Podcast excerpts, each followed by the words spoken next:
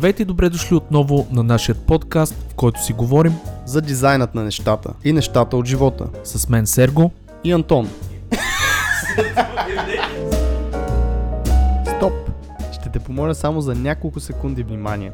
Ако намираш подкастът ни за полезен и интересен, искам да ти разкажа за три начина, които можеш много да ни помогнеш. Първият е да станеш съучастник, като ни подкрепиш в Patreon с една малка месечна сума. Това ни помага да развиваме подкаста, да мечтаем за напред и да инвестираме в бъдещето му. А ти пък ще получиш почетно място на сайта ни, достъп до затворената група в Facebook и месечни срещи с останалите. За повече информация как да станете наш съучастник, потърсете линка в описанието на епизода. Може да ни подкрепиш и като разкажеш на свои познати и приятели за подкаста. А също така лайкове, шерове и отзиви в подкаст платформите биха изпратили подкаста на едно ново ниво в играта. Окей, стига съм досаждал. Това е от мен. Благодаря много и приятно слушане.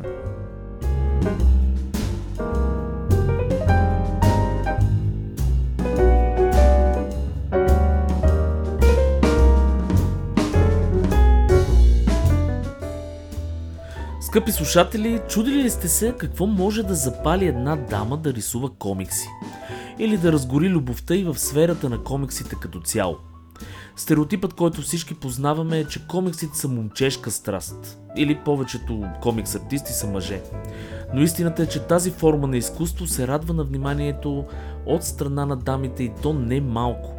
Да направиш един комикс, освен много работа, изисква и много лични качества, като това да си добър разказвач, да можеш да представиш една история само с една експресия на лицето на персонажа си, да имаш невероятно търпение и най-вече да си много добър рисувач.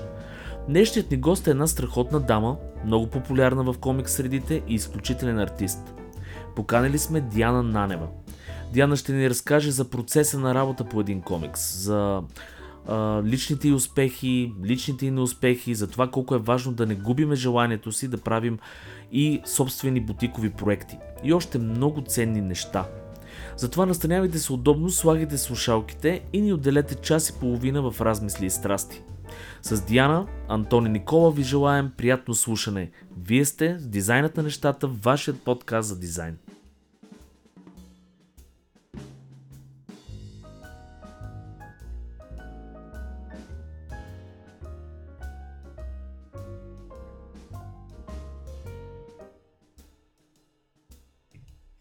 Подкаста започни. Раз, два, три, подкаста за шашли, дизайн Да. на нещата. Дизайнът на нещата, добре дошли отново. Благодаря на който ни гледа и който ни сваля от интернет и който, между другото, вече сигурно ни има и в Замунда. Пиратския дизайнът на нещата. Още сме стигнали до там, но ако все пак не знаете, имаме Patreon група, където си правим много яки отскоро кафенца в петък, говорим си с... Петъчно кафенце с дизайнът на нещата. Да, така че някъде в линковете е Patreon, но да отидеме и да се насочим към нашата невероятна гостенка Диана Нанева. Едно скромно момиче, Диана. Здравей. Скромно. Ще да те питам по-рано с Спаска. Ти знаеш за Спаска. Да, знам за Спаска. Я обясни на хората, които не знаят. Това е толкова мъртво вече. Спаска е погребана отдавна, както и DeviantArt акаунта ми. А, Ти влизаш ли в DeviantArt? Както и? DeviantArt, не само акаунтът ти, според мен, нали така? Аз по принцип съм малко извън тази сфера. наложи хора, защо? Защото, нали, попита, наложи ми се да покажа архивни работи на моите колеги, че едно време и аз съм могъл да рисувам. И си мисли къде може да са останали тия неща. И се сетих за DeviantArt. И всичко седи там. Тоест, И намерих е някакви мръдно. работи от преди 15 години, примерно, които съм рисувал, които няма никъде. Май разликата е, че ти се валидираш чрез DeviantArt, че можеш да рисуваш. Аз просто поглеждам и виждам просто стената на срама. ето, това са старите неща, нормално. Между другото е много яко, че го имаш това като история, защото ако не беше DeviantArt, нямаше да знаеш какво. Не, си просто се развива. Аз съм спрял преди 15 години. Това е раз. Аз бях на на дъното на DeviantArt, ама... О, какви амбиции има пък имах тогава с този DeviantArt. Някакво... Исках да имам 100к пейджвюта и някакви такива глупости. В Смисъл, имаше някакви готини хора и фендамите там бяха, нали, яки и хората да си правят някакви осита. То, това май беше най-якото всъщност на девята. Да, сега е пълно спорно и понита, де да знам. Аз това виждам на главно. Кое е? Имаше фендами. Значи някой да. и еми, тя ще обясни, я да обясни. Е, как да го обясня? Фен, да ми, някакви хора са кефата нещо, правят на фен артове. И фен артовете бяха супер яки. Даже имаше някакви деца си правеха цели истории, комикси. Де да знам, имаше един Блидман, а, някой да, зна. Да, той беше направил всички герои от Cartoon Network в някаква мелодрама, дето Яко. семи аниме мелодрама. Той май беше филипинец, доколкото Да, не си Да. да. спомням. Е, имаше там Samurai Jack, Powerpuff Girls, даже едната от Powerpuff Girls харесваше Samurai Jack, той беше секси учителят, hot stuff учител. Аз го много го следях. Аз съм била 13. Мисля, съм ги чула тия неща. Е, го ма следях. то това беше идеята на DeviantArt. Тоест това всъщност става се отличи, нали? Защото имаше други форуми тогава, ти си спомниш. А, но DeviantArt идеята му беше точно така фен артове и много отиваха тия с а, tentacles. Какво се водеха мацки в а, октоподски пипала, това си имаше някакъв, някакво течение си имаше.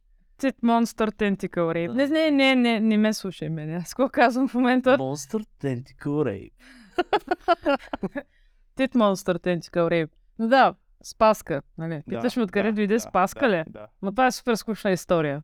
Да, Ще- Разкажи. Е, ще- Само е, да, нали, едно време, то DeviantArt, като спомена и форумите, прекрасната възможност да бъдеш анонимен в интернет. Нали? Така. И аз тогава не си споделях истинското име и Спаска ми го измислиха и ни съседи от квартала, а, които не знаеха как се казвам и понеже често минавах от там с Я колелото. Спаска. Да, да, буквално така бяха. Нали, наричаха ме Спаска, защото не ми знаеха истинското име и аз също се изкефих на това. И се кръстих така. Това е много да. странно да си правиш изводи за името на хората, които не познаваш по улицата и да ги кръст, кръщаваш. кръсташ. Паска, Жоро, Иван. Много Защото е интересно. странно. Това е смисъл е някакво, даже е някакъв лайфхак. Сега за да мога да ги запомниш, кажеш, а ти ми приличаш примерно на Спаска. И тогава Диана минава с колелото. Това е. Е, и аз станах Спаска тогава, ама за много кратко време. Вече като почнах повече да се изявявам, нали, то вече и по-късната гимназия вече не бях смотана. Защото искам да кажа, че тези години аз бях много смотана. Нали, нямаше да си А говорим. къде е? В гимназията? Е, в гимназията от 8 Всъщност, включвам в това и 6, 7, 8 клас, 9, 10. Вече в да. 11 почна да, почнах да приличам на жена някакси. Защото- започнем с... Дай малко по-назад. се- Точно това ще ви кажа. Първо да се представиш с две думи, коя е Диана. на- О, oh, шит.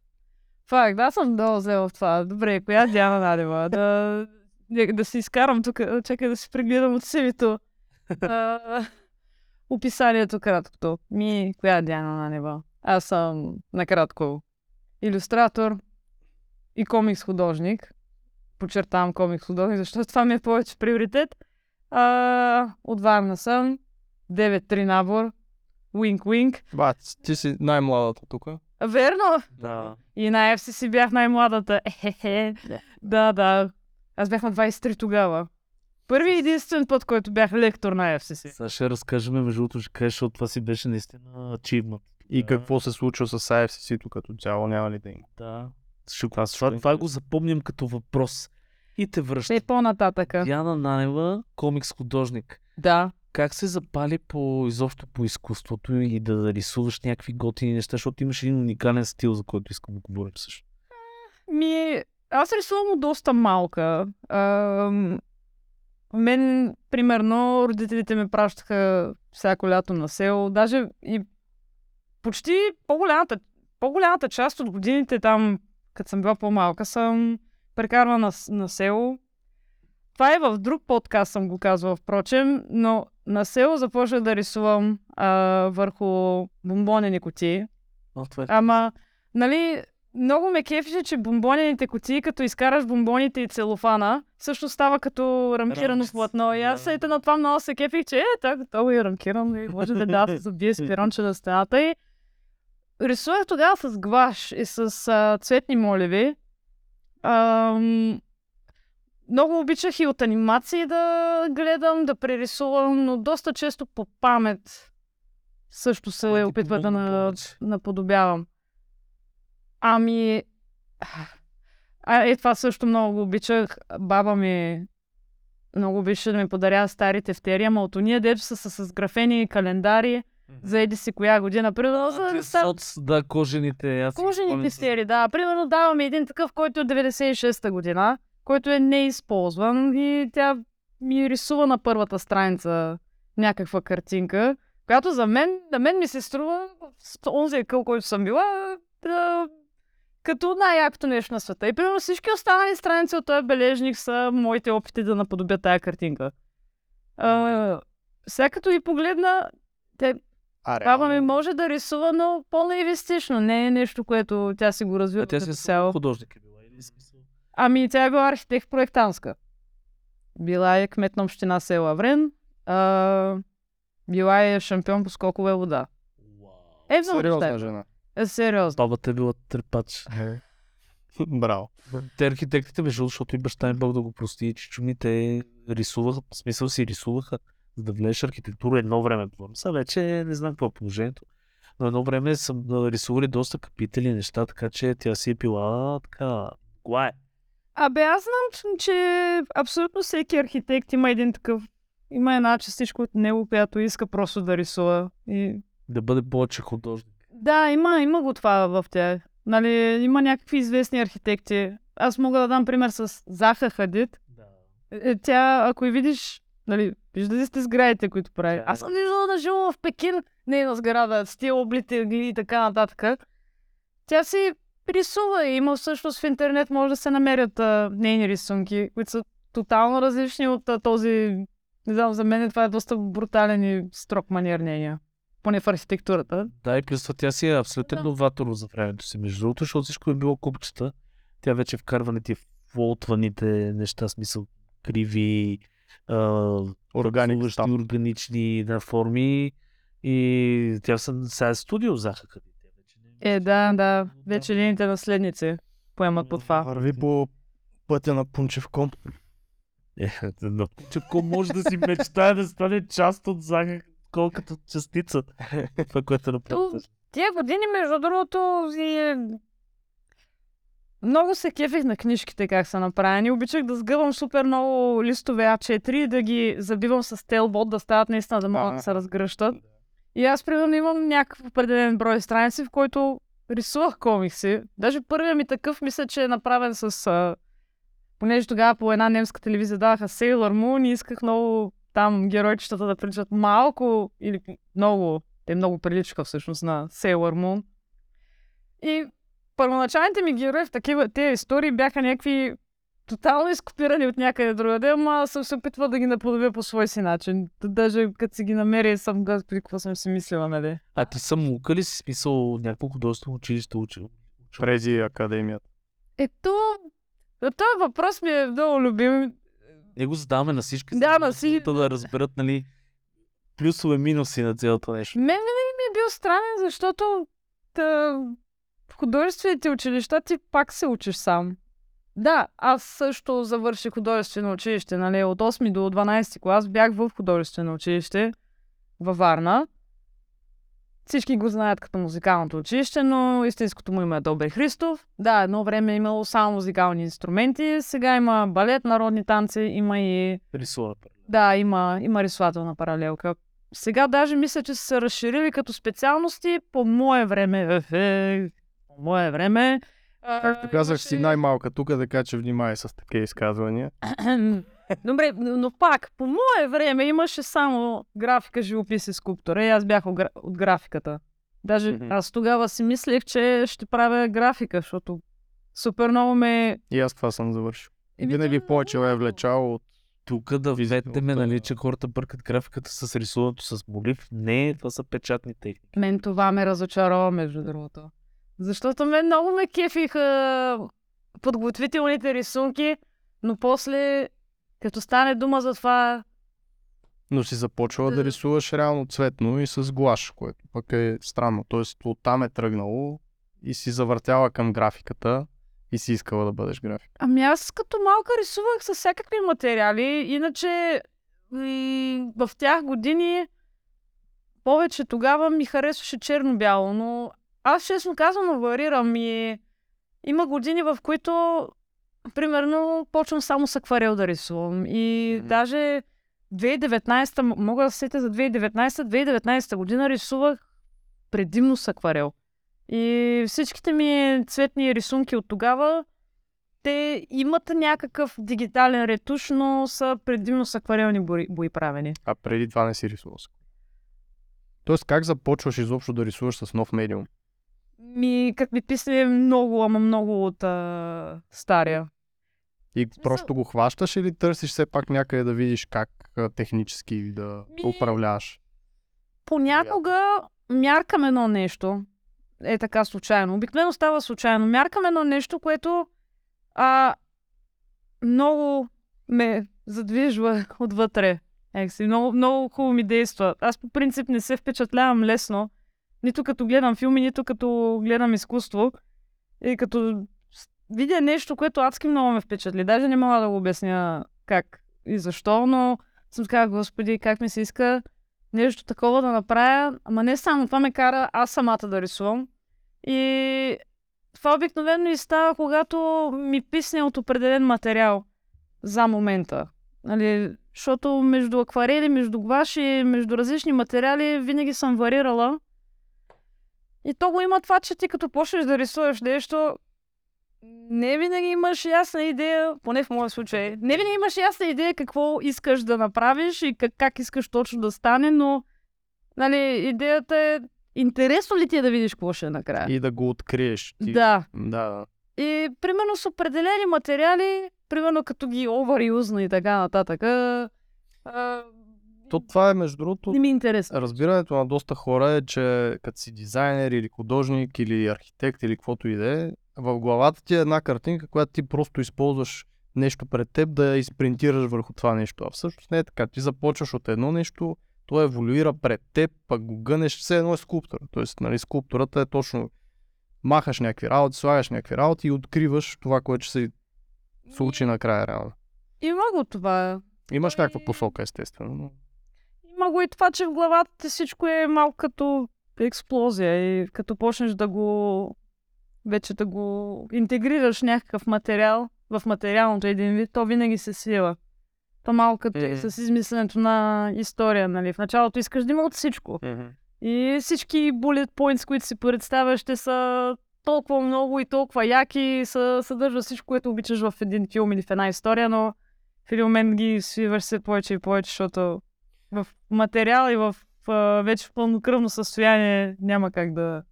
Я разкажи малко за това как изобщо пишеш подобни работи. Спомена bullet points, т.е.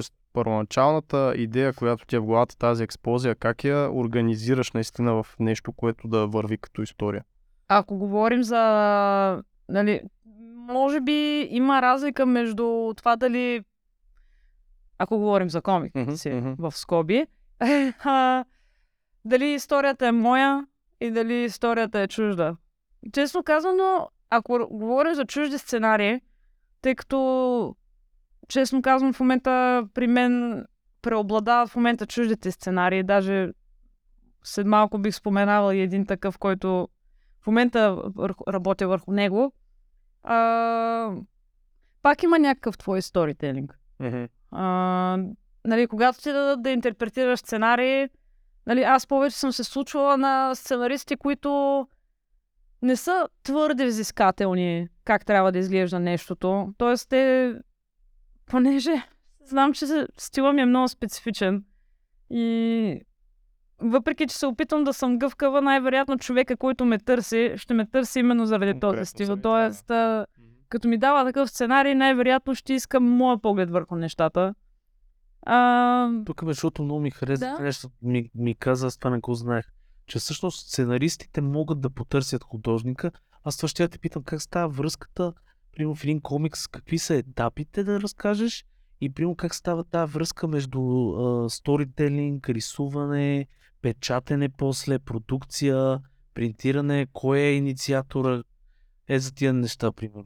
Ми, през годините тук напоследък започнах да правя по-лонг търм неща.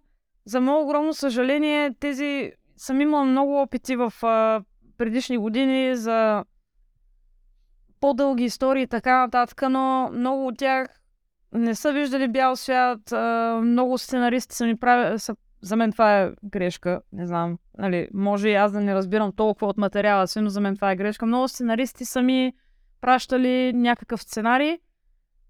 Някои, за които много ме боли, между другото, а, са били доста яки истории с много потенциал. Но аз трябва да нарисувам само 5 страници от а, този проект.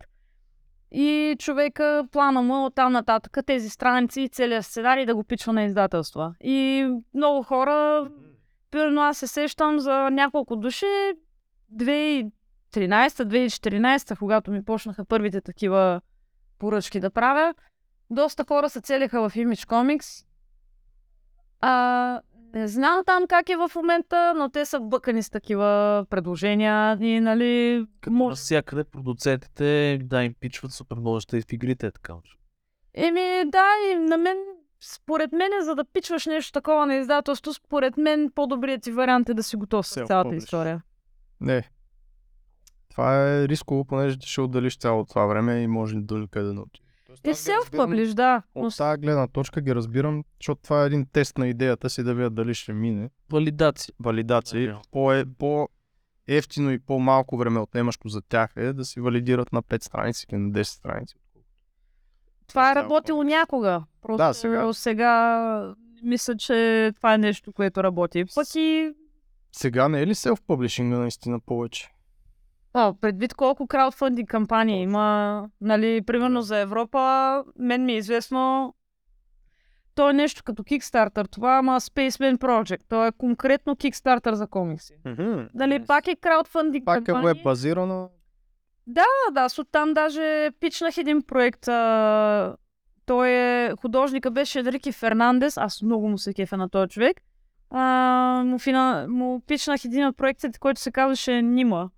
И е страхотно не, е, нарисуван и якото е, че на тая платформа, примерно, ти можеш да направиш краудфандинг за самия печат, може да направиш краудфандинг и за цялостната изработка. Примерно този същия човек в момента има краудфандинг компа- кампания, кампания, кампания за един друг комикс, който се казва Лимбо Хотел. Нямам представа за какво ще става дума. Това изглежда супер яко. Много е яко. Успешна е кампанията, даже в момента по-скоро отгоре се събират а, средства. И опциите, че опци... опциите са, че можеш да си избереш да получиш книжката или на испански, или на френски, или на английски. Това е доста сложно. Той трябва да направи 4 печата се. Ми, евентуално има преводачи към това. това. Аз знам за човека, който, един от хората, които стои зад а, а, Spaceman Project е испанец. Аз всъщност...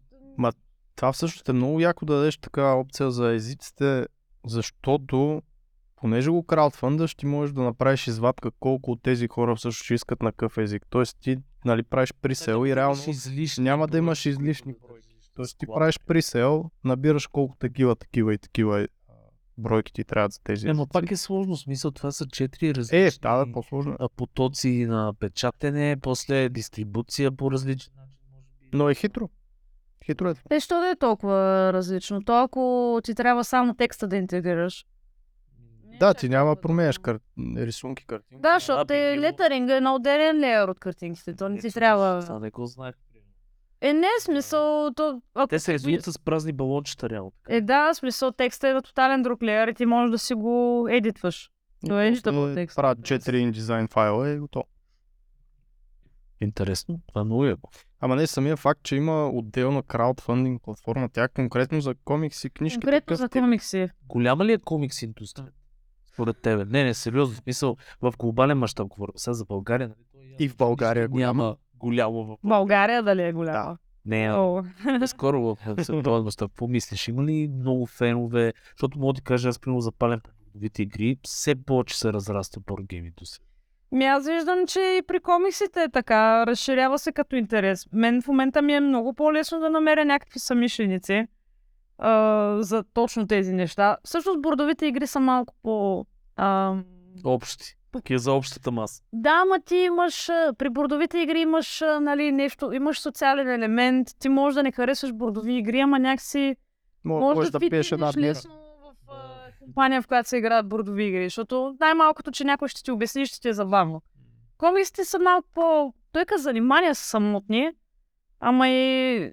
Нали, ти пак четеш книга. И, Реално да. с разликата е... картинки. Да, и задвижваш картинките в главата си.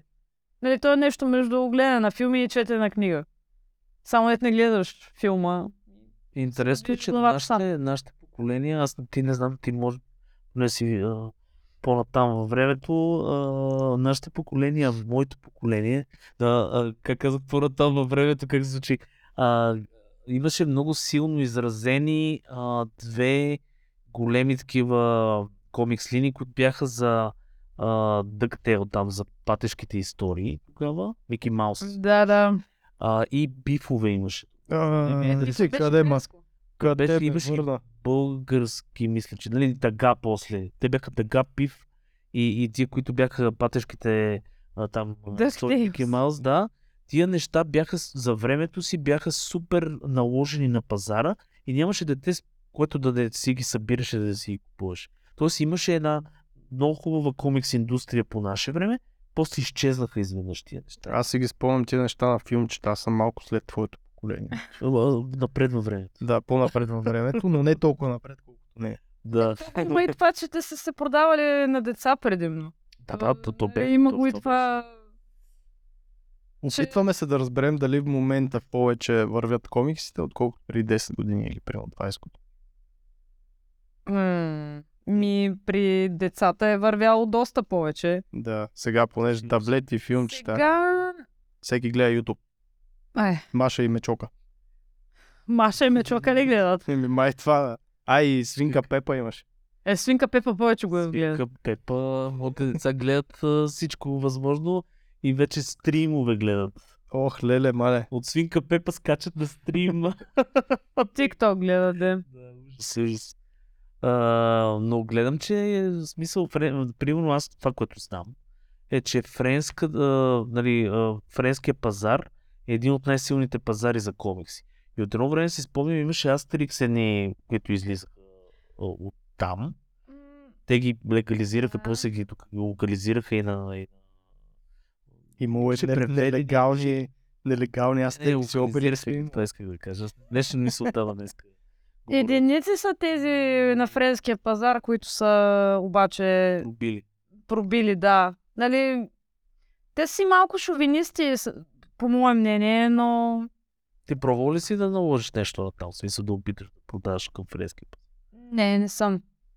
Понеже нищо мое не е било въобще ориентирано за там, нали, всичко, което аз съм си издала на своя глава, то е било по-скоро като зин, нали, И то си е нещо, което е винаги в бутикова бройка и по-скоро е ориентирано за български пазар. Нали, това са ми моите авторски неща и те много често са... Нещата, които съм издала по тая форма са в а, малко на границата между поезия и комикс и винаги са в много малък тираж, но не съм намирала смисъл да ги представям на друг пазар. Тоест ти малко или много се позиционираш по-скоро към изкуството, а не някакъв масов пазар, където да се продаваш тиражи и такива неща. за себе си, до днешна дата за себе си, да. Нали, не знам за в бъдеще, защото нали, последното нещо, което направих под формата на Зин, беше а, прословите инструментариум за призраци. То беше сборник с комикси. Ам, все още имам бройки от него, даже на базара може да намерите бройки от там. После ще ви кажа за пазара. И ще сложим и линкове също под Да, да, да, но всичките неща, които съм издала до него момент, които излизат изцяло от мене, те са били прекалено лични, за да, Да. се насочим към по-масов пазар. А къде е изкуството и примерно комерциалното, нали, комикса като цяло би трябвало да е комерциален продукт. Ти отиваш повече според мен към някаква форма на, на изкуство, нали, лимитирани бройки, твои си неща, които как го правиш баланс между, примерно, комерциално и изкуство? Ми, предвид, че да, съм постоянно зарината с неща да правя и постоянно съм зарината с... А... В момента менажирам три неща едновременно като сценарий. Просто дали, сили ми, аген, нали? за, за това ще Всички казах да на твърде много неща. А... Аз съм окей.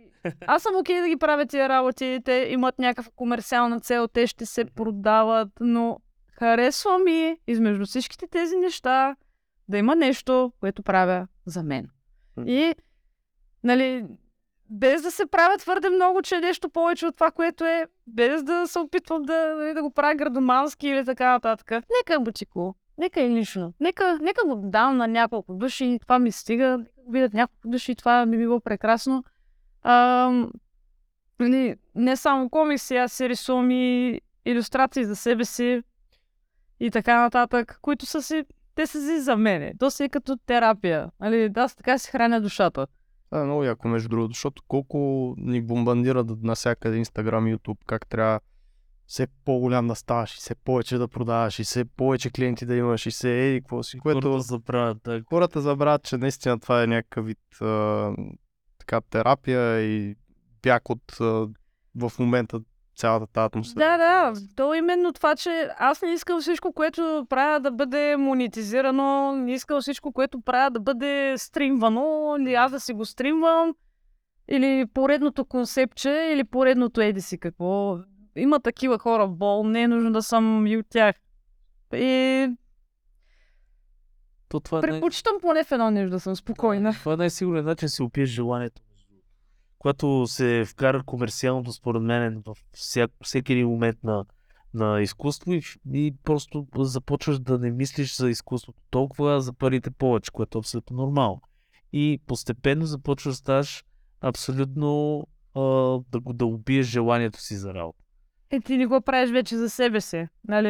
Не го правиш, защото обичаш да рисуваш или защото искаш да изразиш нещо, ами го правиш, за да имаш активност някъде или го правиш, за да... Да събереш лайкове, да покажа тук какво съм правил, там да ви харесне. Интересното е, че в повечето случаи, когато приемаш прекалено много работа, както ти каза, нали, жонглираш три неща, а, тогава всъщност гледаш наистина комерциалното, а ти си взимаш супер много работа, пък гледаш повече към изкуството.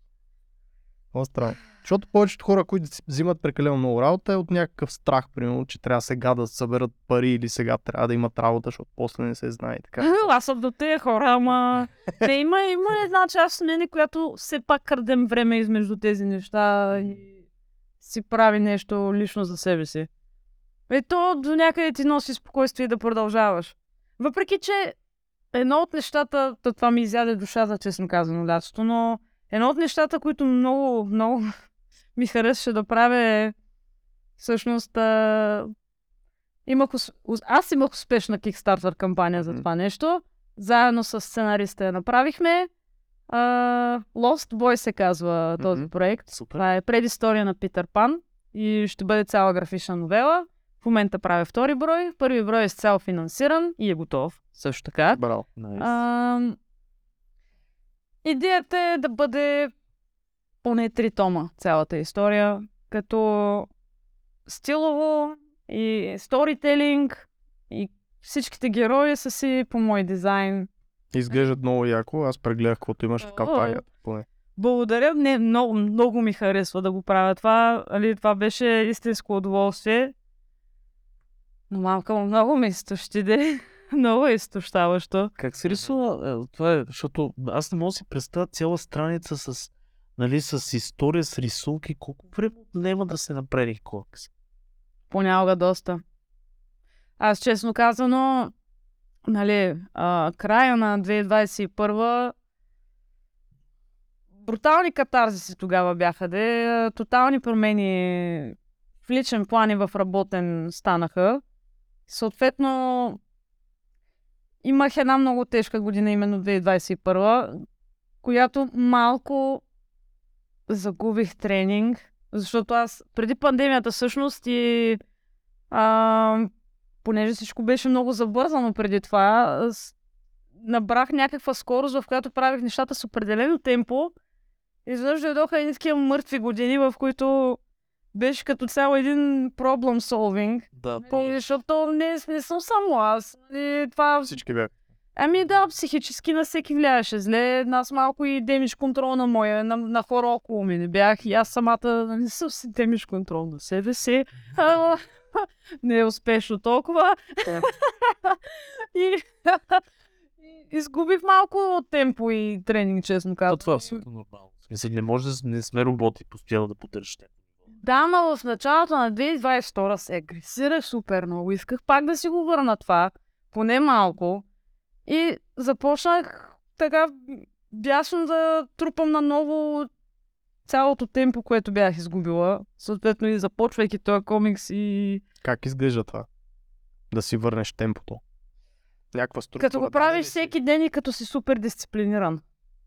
Имаше ли смисъл нещо, което примерно днеска 5 часа само ще седеш и рисувам? Или Не. А, идеята ми е... Оф, за много неща ми се наложи да станат перде.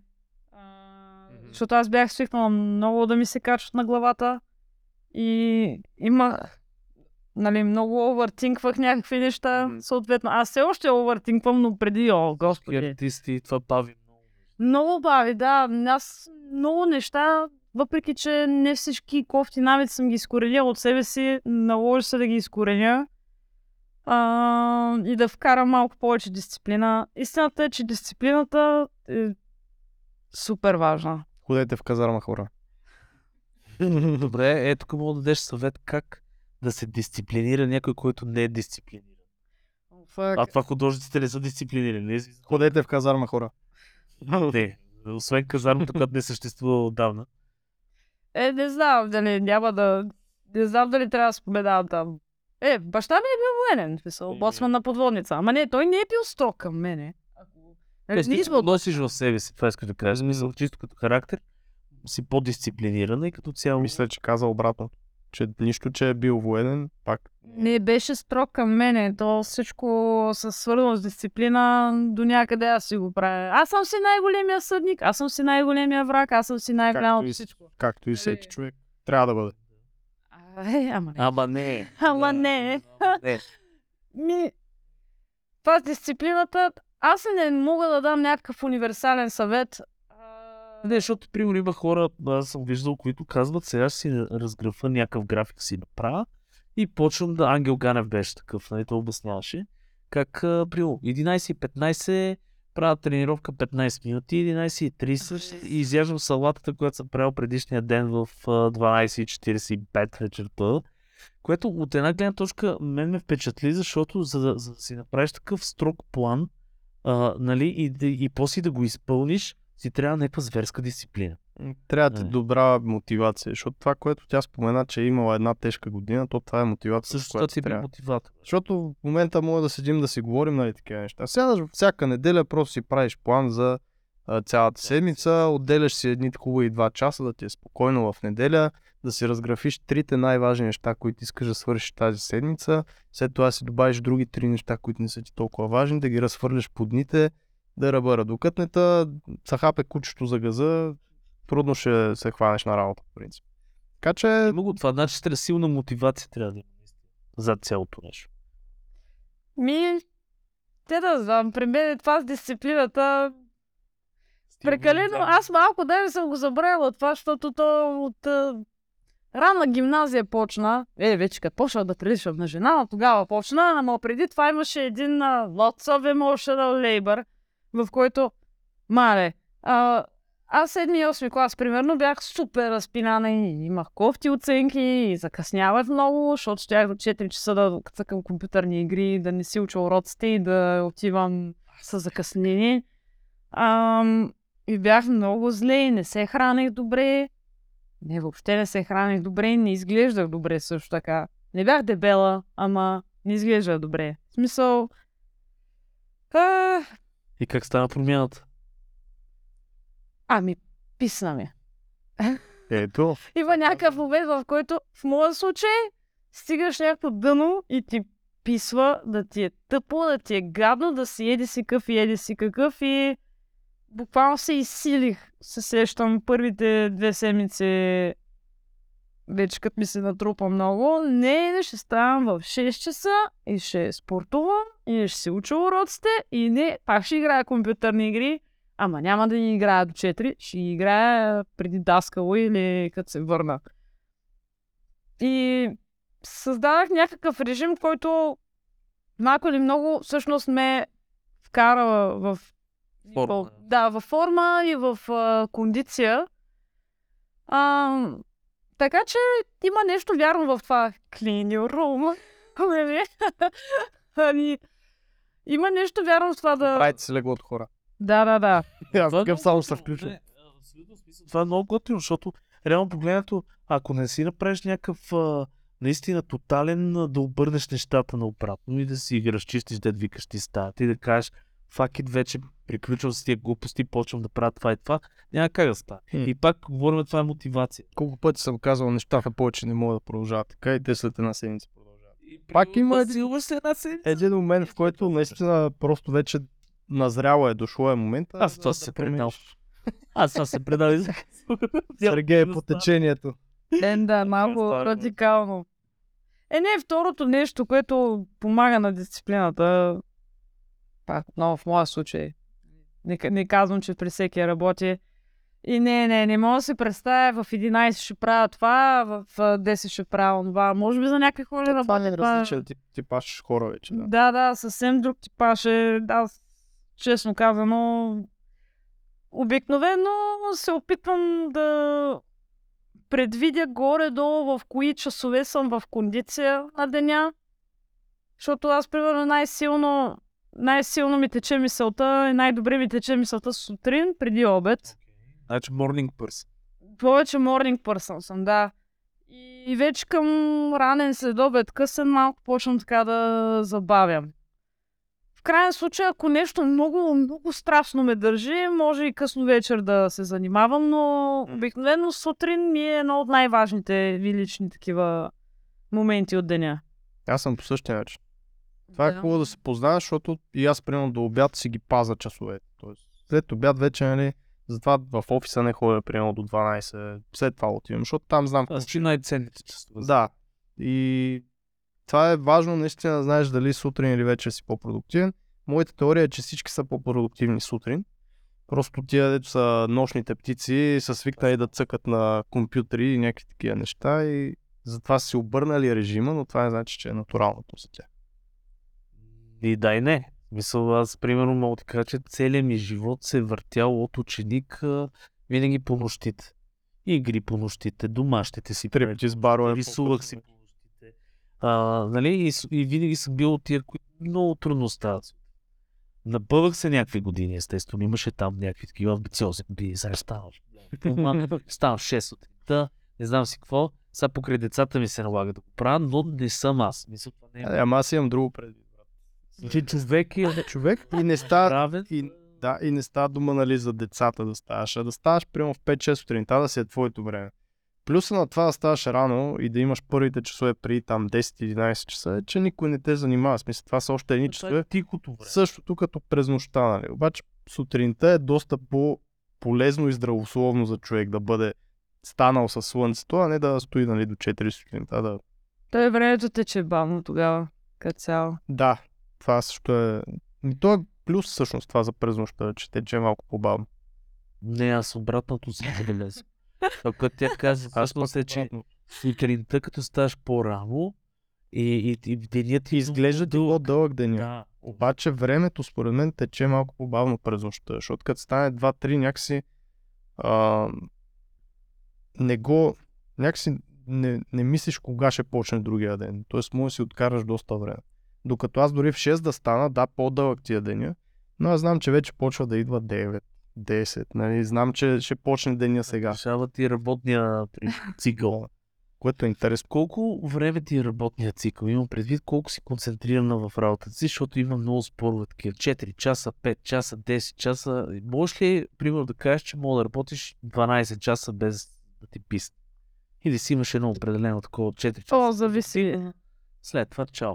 Зависи. А, честно казано, в едно по-нормално време, да, да кажем, че 4-5 часа е оптималното време, в което свършвам каквото и да е консистентно нещо. Но, виж, а, като съм правила някакви лични неща, като например инструментариума за призраци, това нещо се хванах и примерно два месеца съм работил върху него нон-стоп. Ставам, ходя да тичам и само това правя, ама без да спирам. Но тогава те да знам как, как да, къде да канализираш този гняв, който имах в себе си тогава. Нали, зависи какво те държи. Мене, за съжаление, някакви много негативни неща могат да са ми голям мотиватор да продължавам, просто защото това не нали, е лошо. като копинг механизъм, нали, един вид. Или може би отдушника ти е комиксите и така се чистиш от него. Да, особено понякога това ми е било като отдушник и иллюстрации и така нататък. Аз ако нямам време за комикси, което, нали, за лични комикси, което е по-голямата част от времето, за съжаление, а, много от нещата ги изразявам и в една иллюстрация. Нали, на мен това ми е също много така а, постоянно търсене, да, и на сърце също да се опитвам да иллюстрирам емоции и сложността им и така нататък. И, и това много често ме държи, даже това мога да го правя много, много време. Ако имам някаква идея и някакси това ме държи, мога да го... Мога цял ден да се... Тоест времето спира с тебе, почва си работиш, тотално не се интересуваш, минават часове, продължаваш да си работиш и така нататък. Това е много готино. Има преди, че аз примерно това го загубих, за съжаление, и то от многото комерциална работа. Аз това казвам, че има разлика между това да правиш нещо за пари, нещо за себе си. Аз го загубих някъде 20-те си плюс години. Тогава все още правих неща, които ставам вечерта с някаква идея и рисувам до сутринта и, или си записвам нещо, или си скетчвам някакви неща. В един прекрасен момент просто стане една работа. И много завиждам искрено между другото на хора, които продължават да го поддържат а, то. Аз не знам. не, не мога без това, честно казано. Еми, Аз бих била супер нещастна. И не, Така аз не съм, а... Сер, Сергей, Ето работи. Сергей пие. Да. Да, това е друг, да намерих друг отдушник просто в цялата работа. Да. Е, отдушници бола, ма. Кажи малко, искам да ми разкажеш за стила си, защото той е уникален. Всички сега, които слушат и да гледат епизода, ще ти видят и нещата. Наистина имаш много специфичен маниер на рисуване. Как стигна до него? А, мишлено ли си го търсила този маниер на рисуване? Ами, честно казвам, умишлено не съм го търсила, ама мисля, че...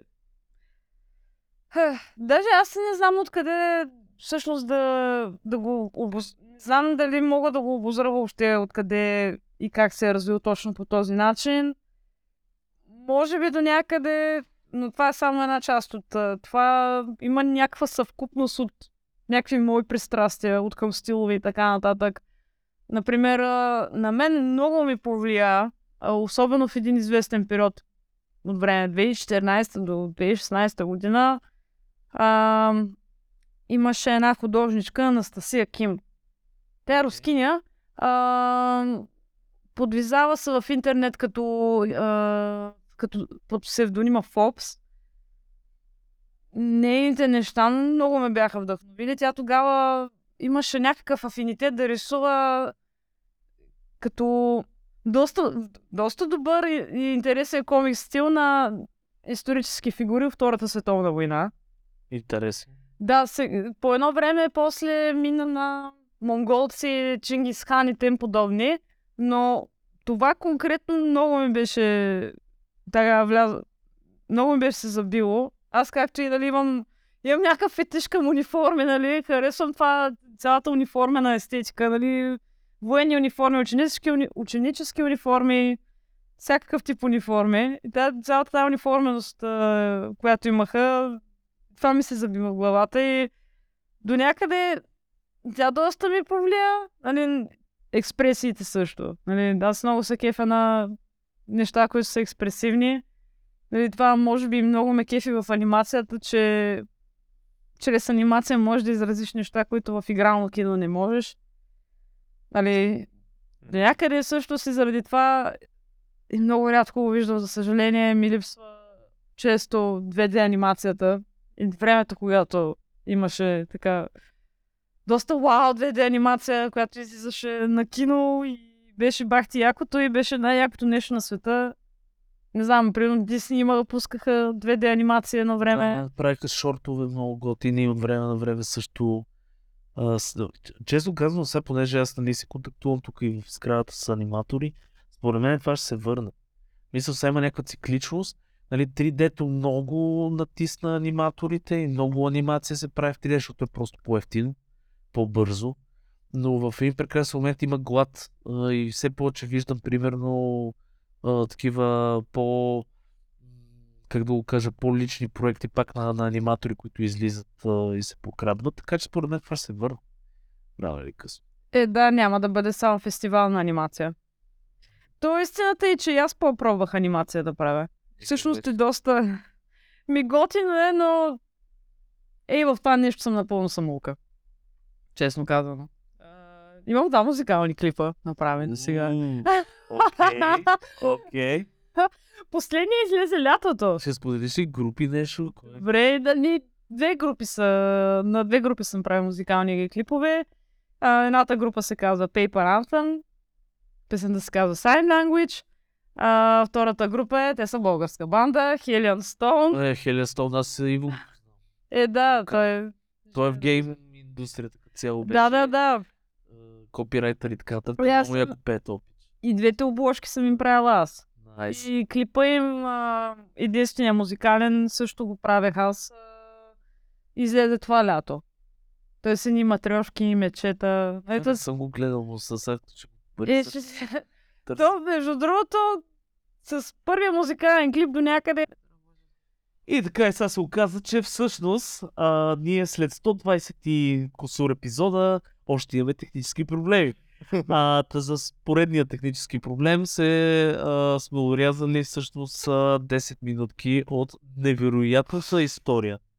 Невероятната история на Диана, която казва за всъщност едно събитие, което ще остава пак да си. Което, която и за 120 епизода сме се научили да водиме. подкаст. Така че, Диан, че ти си дай пак. Книжовно ли? Значи, а, купувайте си, нека да ти припомня, нека да ти припомня а, за един коледен базар говорим. Е, да. Окей. Добре, значи пак трябва да се повторя. Ама този път едва ли съм толкова блага, колкото предния път. За съжаление, не, никога на втория път не е толкова благ, колкото първия път. Напротив, сега сме го изрепетирали и трябва просто... Добре, лето Господне 2022. А, сега. Така, от 9 декември стартираме коледен базар, няколко иллюстратора. А, започва от 18.30 на улица Струма, номер 3. И ще продължи до последния уикенд преди коледа, т.е. два поредни уикенда. Като събота и неделя ще е от 12 до 9 вечерта. И там петък, следващия петък какво се пада след? Петъка след 9 декември. Никаква идея, но най-вероятно 9 плюс 7. а, са 14. 14 най-вероятно. Не, глупости. 15 е 4. Значи хората вярвам, че имат календар. Значи, а, друго нещо. Хората вярвам, че могат да видят в описанието абсолютно цялата тази информация. Но все пак ще го качите. разкажи по-скоро какво да очакват хората, ако нали, дойдат на струма. Колко? Струма номер 3. Номер 3. Понеже място си няма име. Добре, И какво това ще е... видят там? Ами, лимитирани серии на няколко иллюстратори, две от които са всъщност доста добри иллюстратори на детски книги. Един от които е художник на стенописи и стрит артист. Нали, моя милост. И така, Тоест могат да се запознаят с вас, да пообщуват с вас, Да. да разгледат ваши проекти. Да, със сигурност. Аз също така съм пуснала и от последната си авторска книга Инструментариум за призраци, призраци бройки. А, имам всъщност и авторски теф- тефтер тип Молескин. О, да, ще е много яко. Да, оставали са само няколко бройки, така че да, също хартията е добра. Аз съм я избирала. И лимитирани принтове и оригинали ще продавам. О, много. Това тук странична метка Moleskine са направили някакъв такъв проект с различни художници, иллюстратори. Не, аз Или- Или... направя. Не, тя е направила за подобно на Молескин, смисъл, нали? Вид. Да, А, окей, аз реших, че самия бранд е имал някакъв нали, правил. Подобно е на Молескин, защото е подобен формат е, и като дизайн е нещо подобно. Това са заоблените най-вероятно. Да, Че- заоблени ъгли и така нататък. Има си вътре плик. То най-вероятно ще го видите. Ако дойдете, ще го видите как изглежда. Добре, аз те бях попитал в а, предния ни опит за това нещо. Предния Как, как сте се събрали и сте се намерили, защото нали, как се прави изобщо една така идея, как се реализира да се наеме място, да се намери място, да се създаде това нещо. Еми, да, то принцип първоначално място е проблема. Избира се място, говори се с хората на място, ако ви искат някакъв найем или в случая ние тук сме се разбрали за да покрием тока всички. Да, супер. Това е добър дил. Да, добър дил. Ето, без това повече такива места са на промишлен ток, така че нямам против да се пак от скъпото, да. А, но в случая всички иллюстратори в тази инициатива се познаваме и идеята ни е да направим нещо по-бутиково и по-наше си някакси. По-сме ориентирани към екси по-личното Личен представяне. Ти спомена между другото, че всъщност се познавате от преди, то с този стрит артист от Варна сте правили заедно сте писи. Да, да, всъщност той ме отвори към тези неща.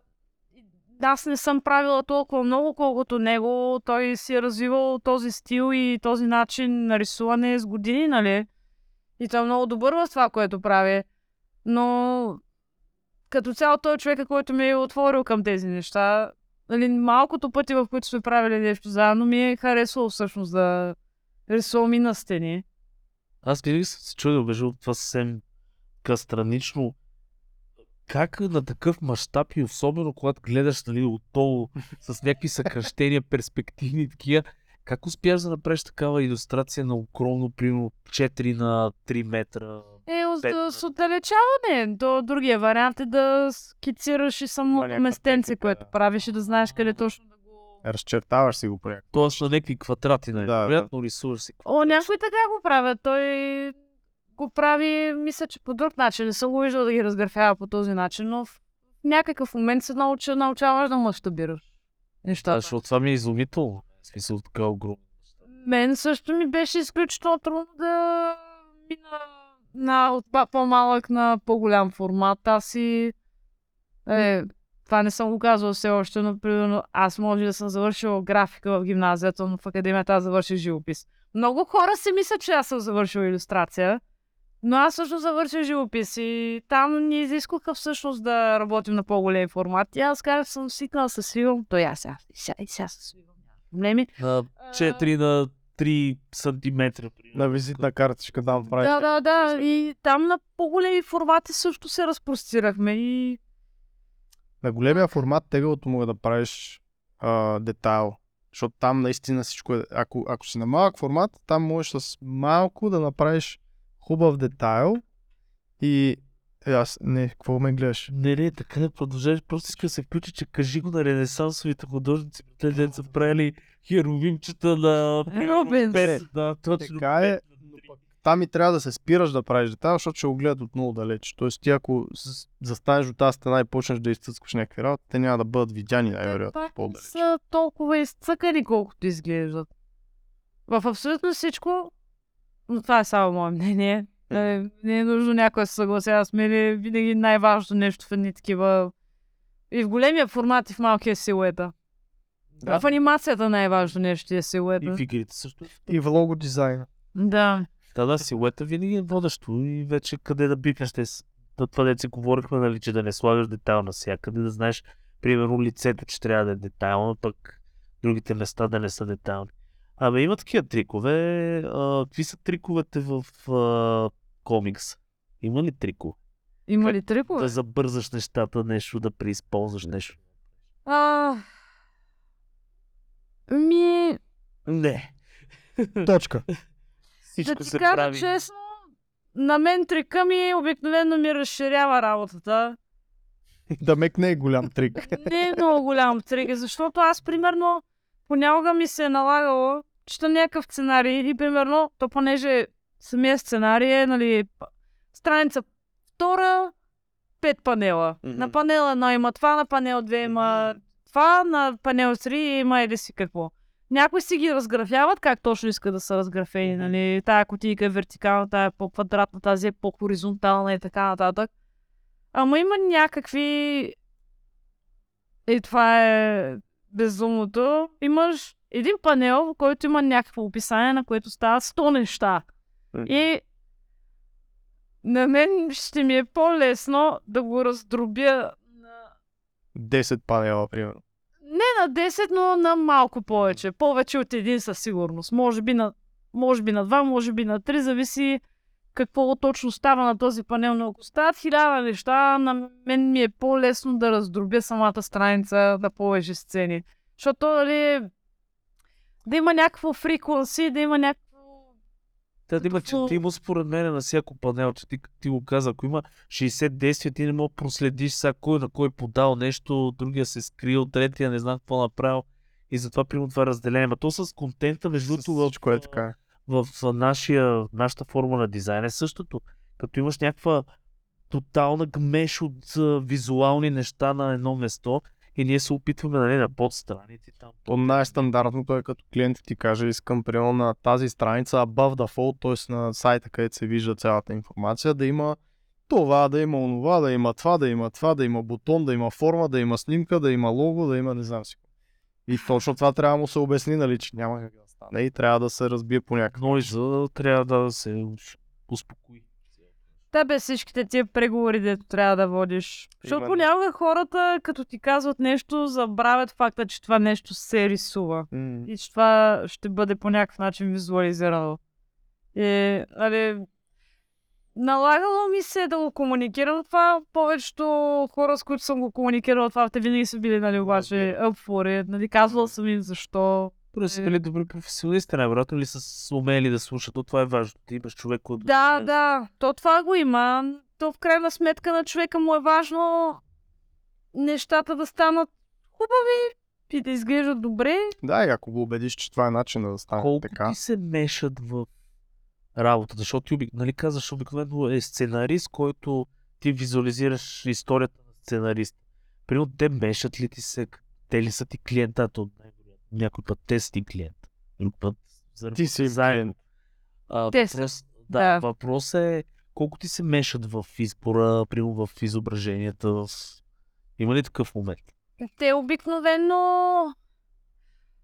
Имало е случаи, в които съм правила смислови грешки и човека ми ги е посочила. Ама то, нали, някои, примерно, не са ми доставили достатъчно референс. Има и такива, които са много подробни. Нали, как, на всеки панел са ми оставили по някакъв а, линкове, Да. картинки, ето да това да се ориентираш и така нататък. А с Питър Пан имах един проблем всъщност с едната страница. Че не иска, да Кораби порасне. с пристанище, а? че не иска да порасне. Тъпа шега. Продължай. Игнорирай го, аз ти казах смисъл като... Аз съм се научил. Аз съм се научил да го игнорирам. Просто продължаваш да го говориш. Това е. И Не кораби, съм, брат. Това е, не, не самия, то, самата сцена е кораби, пристанище и така нататък. И понеже това е лондонското пристанище, 18 век. примерно, 80-та година. И трябва да видиш как изглежда корабно пристанище. аз не намерих много на, на това пристанище. Намерих е, Нямаше някаква... м, Това много стар чертеж на това пристанище. Това е единственото нещо, което то няма снимки. Да. И някакси трябваше да го налучкам, плюс че кораба, защото там има един кораб, който стои на такива dry docks, както им викат. Да, да. Трябваше кораба да бъде по определен начин. Аз сто пъти се връщах заради този кораб, просто защото постоянно някакви смислови грешки правех. И плюс, че на тази страница този кораб всъщност той само се показва като експозиция на тази страница, но той ще има някаква функция 4 броя по-напреде. Нали? И е важно как ще Да, и so, да, пак трябва да, трябва да го помислиш да е функционално, за да можеш да живееш с това решение после, защото как ще решиш този проблем? Примерно, ако има стълба, която трябва да изхвърчи, да се щупи, тя къде ще падне, как ще се щупи, защо се щупи, трябва да премислиш добре. Нали, Трябва да имаш малко нали. по-цялостна концепция да, за това какво ще се случва с Да, предметите, които не е само иллюзията за това нещо, ами е до някъде Да, защото не е нещо, не е някаква моментна картинка, т.е. това е част от разказ, който, Е, както е ти кажа, може да се появява и напред. История. Да, да. Не е просто картинка, която да си я закачиш някъде и да е само самата картинка. Статична анимация. Е, прихвана, прихваната от мен. Ама не си мислете се, то пак е, е вид. А, смисъл, нали, сторителинг, анимацията сторителинг. Пак имаш някакви неща се движат, цяло неща се движат. А тук ти е на, на комикса ти е статичен. Статична. Да, да, но статичен сторителинг и статична анимация. Да, първо, го първото въжи. Както и да е. Добре, а ти като, Някак си игнорирай си. като работиш с клиенти, които ти казват, нали, тук има някъде смислова грешка и там какво ще да е, реално ти си им показал някакви скици предварително. Тоест ти не им показваш, предполагам, полищ Имаш финален етап. вариант, С ръв някакъв. върху които да имаш Да, коментари. с, а, Постоянно пращаш и комуникираш с тях, предполагам, през цялото време. Като прочета сценария, обикновено, примерно за първи брой, въпреки че първи брой трябваше да бъде 27 страници, отново срещайки няколко пъти проблема, в който Мгм. е трябвало да раздробявам а, страницата, броя всъщност става 34 страници. Уау. И затова пък, примерно, аз това вече съм го изкомуникирала, просто защото за абсолютно всяка страница съм направила един груп лейаут. Нали, всяка страница Да. ми е разграфена, дори къде ще се сгъва самата книжка. Нали, като, като книжно тяло съм я разграфила по разтвори, как да стои. Но то всичкото е с една, аз с една синя четка, синьо, сива ги рисувам всичките лейаути. Те са наредени по редичка. Едно, две, три. Има от време на време надписи, по които отбелязвам Мгм. кое къде е действието. А, последно с този сценарист на тази история, с Питър Пал, аз съм комуникирала с него по имейл, по WhatsApp и съм му казвала, нали, отварям сценария, казвам, нали, дай да отворим сценария, това и това и това се случва, това и това има като проблем. Аз съм го решила така и така, така. Кажи ми дали си окей и кажи ми дали има нещо, на което държиш като елемент. Нали, аз това съм свикнала всъщност да питам, ако някой ми поръчва нещо и ми дава много голяма свобода, аз за всеки случай винаги съм питала, бе, има ли нещо, на което Мгм. да държиш като елемент. Защото това е много важно и това е Нали, за да не се разпилея тотално и на мен ми трябва като някакъв гайдлайн. Нещо, за което да се захвана. Котвички някакви. Да. Да. То е нормално абсолютно. И на мен това доста ми помага. Вече ако то е окей и аз, тъй като съм разграфила целия, целия брой, пивам зелена светлина и вече оттам нататък почвам да го инквам, да го отсветявам и така. Тоест да тейлираш. Да. Но преди това го имам разграфен, примерно втори брой. Целият е разграфен. Еми то и във всички форми и при нас е същото нещо. Прави се ръв някакъв, праща се, одобрява се, да, нали, допълнително и вече като се каже да, това е, почва се дълбаят а, деталчета. Примерно. Макар, че понякога и тогава Е, и тогава има коментари и обратна връзка. И на детайл фаза. Тоест тогава също връщат. Но гледаш, нали, да лимитираш все пак. Смисъл, не можеш да си, не мога да си представя, ако ти върнат цяла страница с, а, примерно, корекции, то фундаментална корекция, вече сте измисли героя, сега служи му шапка. Как, как го правим това? Малко, малко сложно би се получил. А, финални думи, защото вече приключваме нашия епизод. Така че, това беше. а, какво, а, колеги, така, подкастъри, Ами, какво да? Някакви последни въпроси, по-скоро ще финални. Последен въпрос. Да. Аз имам идея за комикс и искам да си реализирам идеята. Какво трябва да направя аз като художник? Тоест, какви са първите стъпки, ако аз никога не съм правил комикс? Решавам, че искам някаква историка да се развива в такъв формат. В такъв формат. Да. Ще комикси. Аз вече съм чел комикси. Какви са първите стъпки да Той създам мой комикс? има идея, вече има идея, чел е комикси, Мога да рисувам криволяво, е, да, може да рисува криволяво. като Сергей. Какво трябва да направи, за да почне да го ре, реализира това като проект? Ами, моя начин какъв е бил. Рисуваш си някой... Рисуваш си момента, който ти е най-ясен първо. И оттам го експандваш.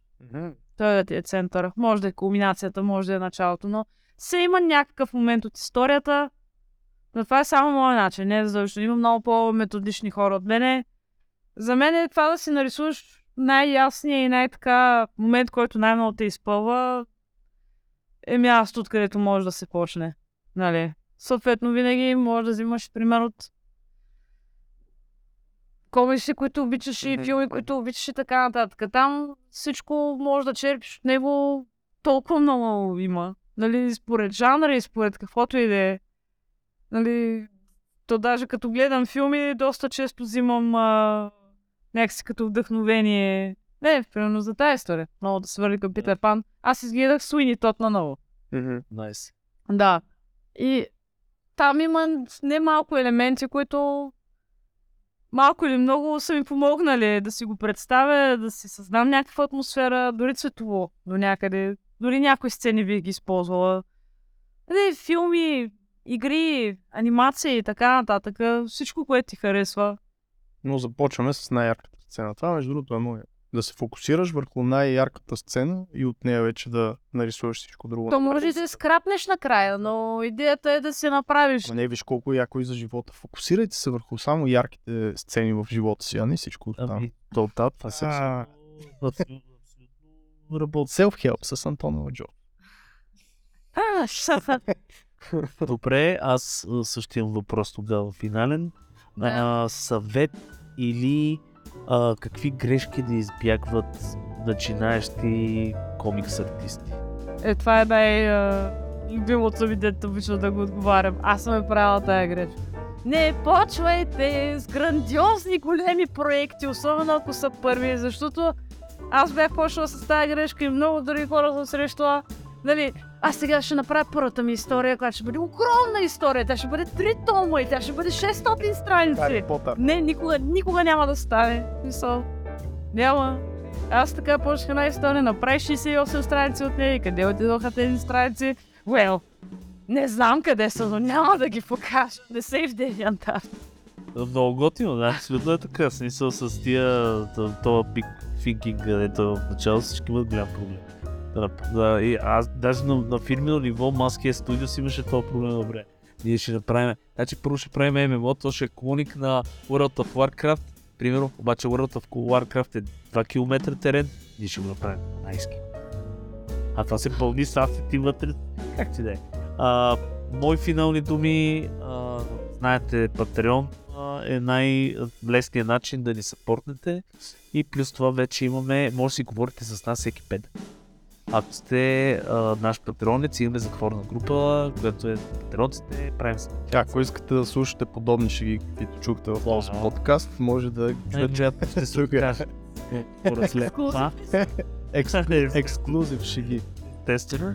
Но това е най-готиният начин. Иначе лайкове, всякакви коментари, всякакви неща ще ни помогнат да разпространим този приятен подкаст. Най-добрият подкаст. Yeah. И единствения подкаст. Yeah. Дизайнът на нещата. Чао! Чао.